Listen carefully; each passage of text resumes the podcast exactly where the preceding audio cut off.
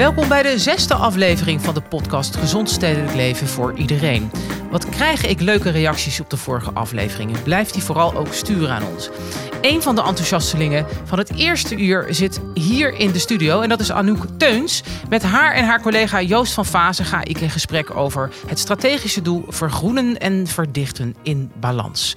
Hoe zorgen we ervoor dat als inwoners hun voordeur uitstappen, ze in een groene en fijne omgeving terechtkomen? Hoe werken we aan een duurzame en klimaatbestendige stad? Welke rol hebben we als gemeente en wat vraagt dit van inwoners en ondernemers? Vandaag hebben we voor de tweede keer in deze podcastserie een scholier aan de telefoon. Kevin zit op het Maasplein School, op de Maasplein School moet ik zeggen, en gaat ons vertellen over hoe hij samen met klasgenoten bezig is om hun schoolplein groener te maken. En onze razende reporter Orion staat in de stad, namelijk op de Katerijnen-singel. Hij vraagt passanten wat ze vinden van de verstedelijking en de ambities om een nog groenere stad te worden dan we al zijn. Vergeet niet om tijdens het luisteren even te bewegen of gewoon lekker te relaxen op de bank. Nou, ik heb er weer zin in. Welkom Joost en Anouk. Um, stel jezelf nog even voor, als jullie willen. Hoi, mijn naam is uh, Joost Vaassen en ik werk als stratege bij de afdeling Ruimte. En ik ben uh, Anouk Teuns. Ik ben opgavemanager voor gezond leefklimaat bij Ruimte ook. Anouk, jij vertelde dat je uh, fan bent van deze uh, podcast. Dat vind ik natuurlijk heel leuk dat ik nu een fan in de studio heb zitten. Maar wat spreekt jou zo aan? Uh, ik vond het vooral heel leuk om onze collega's die ik dagelijks spreek soms over hun eigen vak te horen vertellen. Op een meer gestructureerde manier, waar ik echt ook echt wat van leerde. Het was voor collega's, door collega's. En ik vind het gewoon nou, een heel goed idee om in de tijd dat iedereen thuis werkt en elkaar een beetje aan het, uit het oog aan het verliezen was, uh, uh, dit te doen. Dus uh, daarom vond ik het echt uh, fantastisch. Nou, ontzettend leuk natuurlijk om te horen. Dat was ook de reden dat u je uitgenodigd hebt. Nee, grapje natuurlijk. Het heeft alles te maken met ook gewoon de kennis die je hebt op het vergroenen en, en, het verduurzamen van onze stad. En daar gaan we uitgebreid over praten. Maar ik begin even bij Joost. Joost, collega's kennen je wellicht van de, de RSU, de Ruimtelijke Strategie Utrecht. En, en in de RSU zeggen we dat we een mooie balans qua vergroenen en verdichten van de stad belangrijk vinden. Wat zijn onze ambities precies als het gaat om dat vergroenen en verdichten? Ten eerste is het misschien ook goed om te vertellen wat, wat we eigenlijk onder dat verdichten verstaan. Het verdichten wordt heel vaak bedacht of in ieder geval uitgelegd alsof we alleen maar stenen gaan toevoegen. Veel huizen, veel mensen, veel verkeer daardoor. Maar verdichten is eigenlijk ook in de andere vorm uh, meer mensen tegelijkertijd op diezelfde plek. Nou, ook met dat laatste in het achterhoofd en ook wetende dat we als stad gaan groeien. De groei is eigenlijk iets wat op ons afkomt. Uh, dat is een, gewoon een globale uh, ontwikkeling wat nu eigenlijk plaatsvindt. En wij hebben in de ruimtelijke strategie gezegd hoe we daar uiteindelijk mee om willen gaan. Dus weten dat er een behoorlijke groei op ons afkomt, hebben we eigenlijk gezegd: als we die groei willen nou, vormgeven, is het ongelooflijk belangrijk dat de mensen elkaar op een aangename, goede manier kunnen ontmoeten. En kunnen bijdragen aan een veel gezondere omgeving. Dat is één. Misschien is het een vrij lang antwoord hoor. Uiteindelijk wat er niet, komt hoor. hang aan je lippen. Ja. Dus ga vooral door, nou, Joost. Uh, maar het, uh, het, tweede is dat we eigenlijk ook gewoon voor hele grotere, uh, of tenminste voor hele grote nou, mondiale vraagstukken staan. Onder andere die van het klimaat. En het klimaat die vraagt ook gewoon echt ruimte.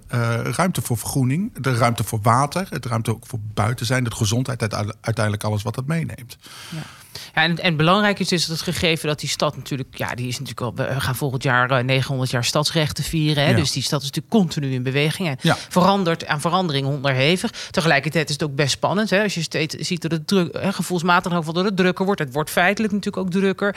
En dat, dat stelt ons natuurlijk ook voor grote uitdagingen. Hoe we zorgen dat die stad ook leefbaar blijft. Dat je nog zo meteen, nou, ik weet niet of het een parkje moet zijn of iets anders, maar inderdaad wat groen om je heen hebt. En uh, nou, je, je prettig kan bewegen in die openbare ruimte. Dat er voldoende voorzieningen zijn voor al die dingen.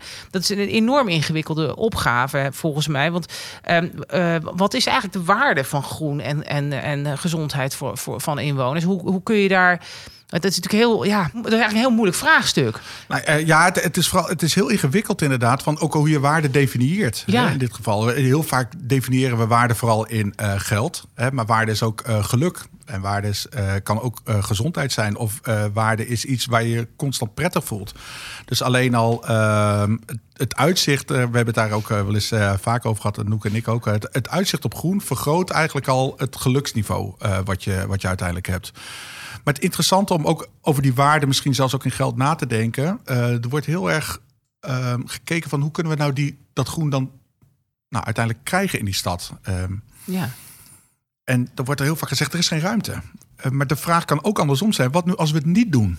Hè? Stel je voor dat we het nou niet gaan doen in de stad. Wat, wat voor stad word je dan? Dus de, de waarde van groen, die is uh, ja, en groen is natuurlijk multi-uitlegbaar. Hè, wat dat ja, daar gaan we zo aan op bevragen. Ja, dat gaan we even uitzoeken hoe dat nou precies zit met groen. Zo is het. Ja. Zo is het. Maar die, die, is, dus, die is dus ongelooflijk groot.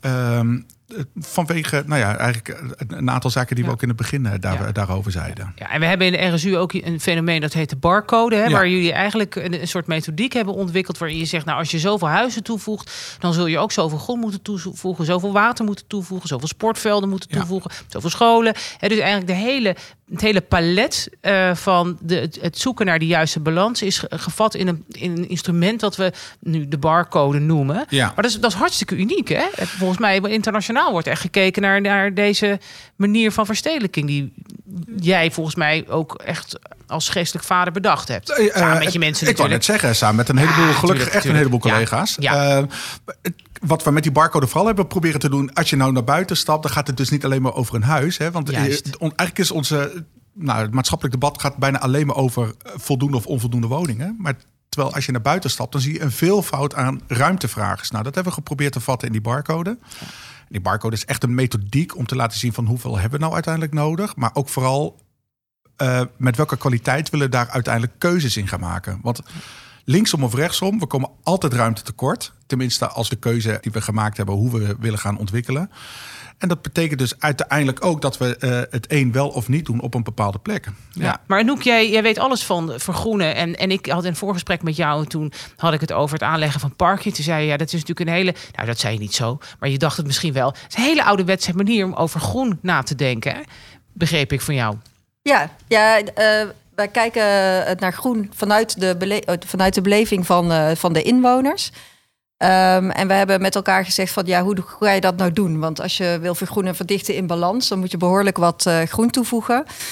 Uh, en wat is dat dan? Is dat alleen maar een parkje en ben je dan klaar? Of wil je veel meer? Nou, wij willen uiteraard veel meer, want we willen in Utrecht altijd heel veel. Dus we hebben dat eigenlijk uitgewerkt in een in een plan waarbij je begint bij die deur of bij dat raam. Hè, dat mensen naar buiten kijken en groen zien. Dus iedereen moet dat kunnen zien.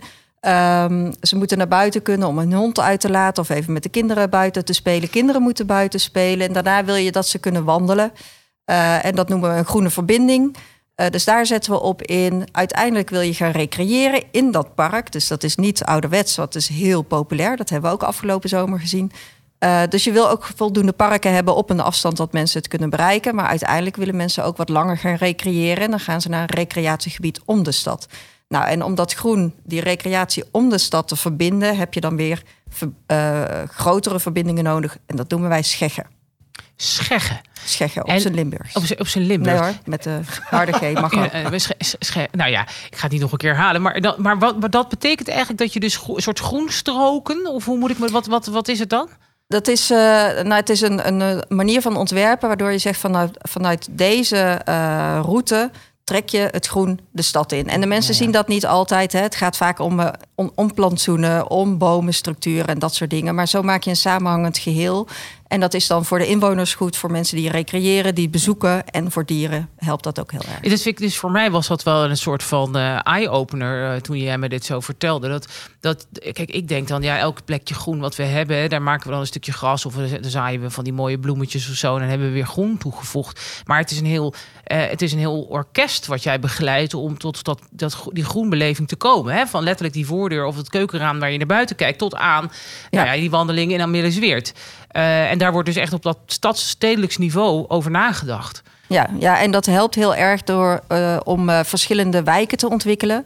Zo heb je in hoogstedelijke wijken zoals uh, Merwede Kanaalzone misschien niet de ruimte voor een groot park, maar dat ja. kun je dan weer ergens anders wel uh, realiseren. Ja. En zo heb je toch voor de inwoners van Utrecht een, uh, een palet, inderdaad. Mooi. Zeg, jij, dat geldt denk ik ook voor jou, Joost, maar zeker ook voor jou. En ook, uh, dit kun je natuurlijk niet alleen. Hè? Dus je hebt allerlei andere afdelingen nodig. Dat vinden wij de gemeente Utrecht ook heel belangrijk. Opgavegericht werken, zoals dat heet.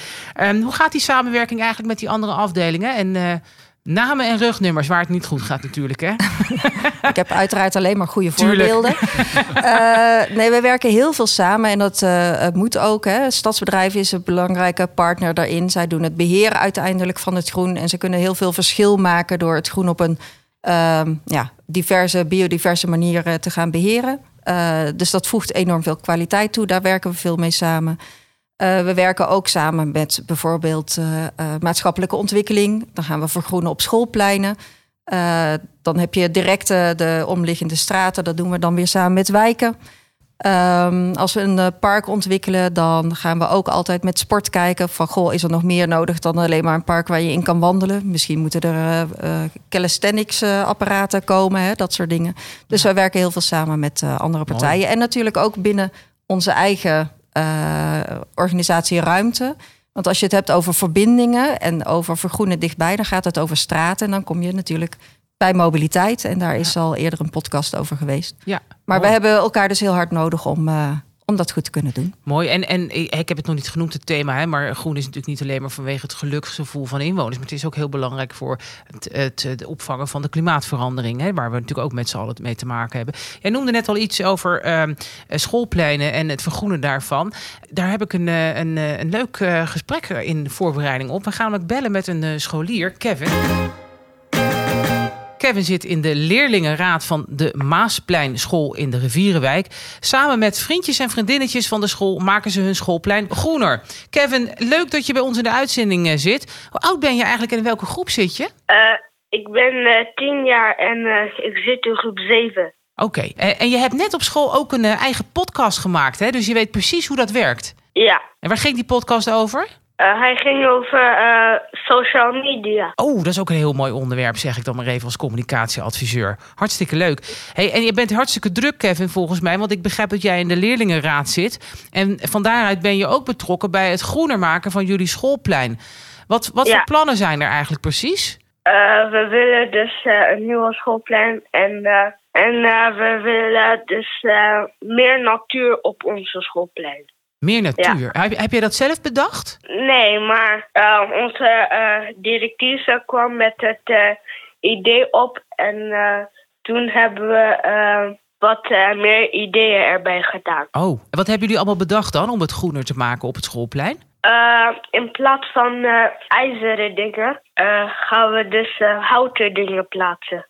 Oké, dus ijzer vervangen door hout. Ja? En we krijgen, we hebben dus zo'n uh, elektriciteitshuisje. Ja. Die noemen wij de, de rode huisje. En die krijgt dus uh, een groen dak. Oh, wat tof. Net als onze bushaltes in Utrecht. Ken je die? Ja, ja zoiets, ja. Oh, leuk zeg. En, en, en nog meer toch? Want jullie gaan ook iets doen met klimbomen, zag ik. En ja. een voetbalkooien waar gras komt en zo, toch? Ja, ja. Wat leuk zeg. Hey, en, en, en waarom vind je dat zo belangrijk, dat jouw schoolplein groener wordt? Ja, omdat deze wijk vooral niet zoveel groen heeft. En we vinden het best wel leuk om een om een uh, groene uh, schoolplein uh, te hebben. Ja, kun je lekker spelen met meer gezonde natuur om je heen. In plaats van alleen maar stenen. Ja. hey, waar ben jij zelf het meeste trots op? Uh, Maakt niet uit hoor. Ik zou zeggen het elektriciteitshuisje met het dak erop. Het groene dak. Ja, ja ja. Oké. Hey, en, en heb jij, eh, je hebt, eh, want jij bent hartstikke enthousiast over dit project. Hè? Heb je nou je uh, vriendjes en vriendinnetjes op school ook makkelijk uh, mee kunnen krijgen? Vonden die dat ook allemaal een goed idee? Of moest je heel erg hard je best doen om ze over te halen? Nee, ze vonden het een leuk idee, omdat heel veel kinderen op mijn school uh, houden van uh, klimmen en bewegen. Dus, uh, oh, wat goed zeg. Ja. Jullie zijn heel sportief daar op, het, op de Maaspleinschool, hoor ik al. Ja, ja. Nou, supergoed, Kevin. Ik wil je heel, veel, heel hartelijk bedanken voor je tijd en voor de interview. En hou dit vast, hè, dit goede werk op school. Ja. We zijn bij de gemeente ook hartstikke trots op jou. En je, en je collega-leerlingen. Ja, dank u wel. Oké, dag. Nou, we hebben Kevin gehoord, de Rivierenwijk. Daar heb ik overigens zelf ook gewoond uh, jaren. Ik, een fantastische wijk, uh, al zeg ik het zelf. Maar het is inderdaad niet de meest groene wijk hè, van, van Utrecht. Nee, Rivierenwijk is echt een van onze prioriteitswijken. Het is een van de meest stenige wijken in Utrecht. En het is ook wel een wijk wat, waar mensen gewoon wat, wat achterstand hebben in hun gezondheid. Als je het vergelijkt met andere wijken. Dus we hebben daar een heel project op gezet om de wijk te gaan vergroenen. De stenen eruit, geveltuinen en, en schoolpleinen vergroenen ja, met de inwoners. Dus het is uh, echt een superleuk project en het slaat goed aan. Ja. Ja, op de radio hoorde ik uh, en, uh, dat er een nationale wedstrijd is gehouden, het NK Tegelwippen. En Den Haag heeft gewonnen. Dat vind ik dan altijd weer ingewikkeld. Ik denk, waarom Utrecht niet? Ze stonden ook niet in het lijstje. Hebben die meegedaan, uh, Joost? Of, ik zou of, het niet uh, weten. Ik, oh, jij doet natuurlijk. Jij zit, ja, het is meer Anouk zijn af, haar afdeling, hè? Anouk, hoe Ja. komt het dat wij niet hebben meegedaan? Wij hebben wel meegedaan, Oh, maar eh, niet gewonnen. Dus eh, het, het ging echt om tegelwippen door inwoners van eh, Utrecht. Dus onze inwoners hebben toch echt te weinig eh, tegels weggehaald. Ja. Eh, en wij als Utrecht moeten natuurlijk als overheid het goede voorbeeld geven. Dus ja, misschien zegt het daar ook wat eh, over. Ja. Ja. Nou, ik zet, we zetten gewoon volgend jaar in op, eh, op de winst van het NK tegelwippen. Het zou natuurlijk ook kunnen zijn dat eh, oud-burgemeester Jan van Zanen... gewoon alle trucs eh, die wij hier eigenlijk hadden ontwikkeld... heeft meegenomen en daar Ja. heeft toegepast natuurlijk. Dat zou natuurlijk Ja. ook gewoon zomaar kunnen. Ja, Ja. we hebben natuurlijk wel een oud burgemeester die daar nu burgemeester is. Wie weet is dat Ja. het eh, inderdaad. Dit keer neemt onze verslaggever Orion Daalhuizen ons mee naar de binnenstad. Het kan niemand ontgaan zijn. In het hart van Utrecht is er flink verdicht. Orion staat ergens aan de singel om voorbijgangers te vragen wat ze vinden van het water en groen dat de stad rijk is. Orion, waar sta je precies eh, aan die singel? Hoi Anneke. Deze keer eh, ben ik redelijk in de buurt van het stadskantoor gebleven. Ik sta namelijk op de Marga Klompeebrug, naast de Katerijnensingel. Dus eh, dat was niet zo ver lopen. Maar goed ook, want eh, ik heb gisteren mijn benen getraind in de sportschool. Niet zo eh, handig gepland, merk ik. Ik moet zeggen dat de eh die heb ik al een tijdje niet gezien. Met al dat thuiswerken natuurlijk. En het is aardig veranderd in die tijd dat ik weg ben geweest. Als ik de ene kant op kijk, dan... nou, zie ik uh, Hoge Katerijnen natuurlijk. En de andere kant lijkt dan opeens wel weer een stuk groener geworden.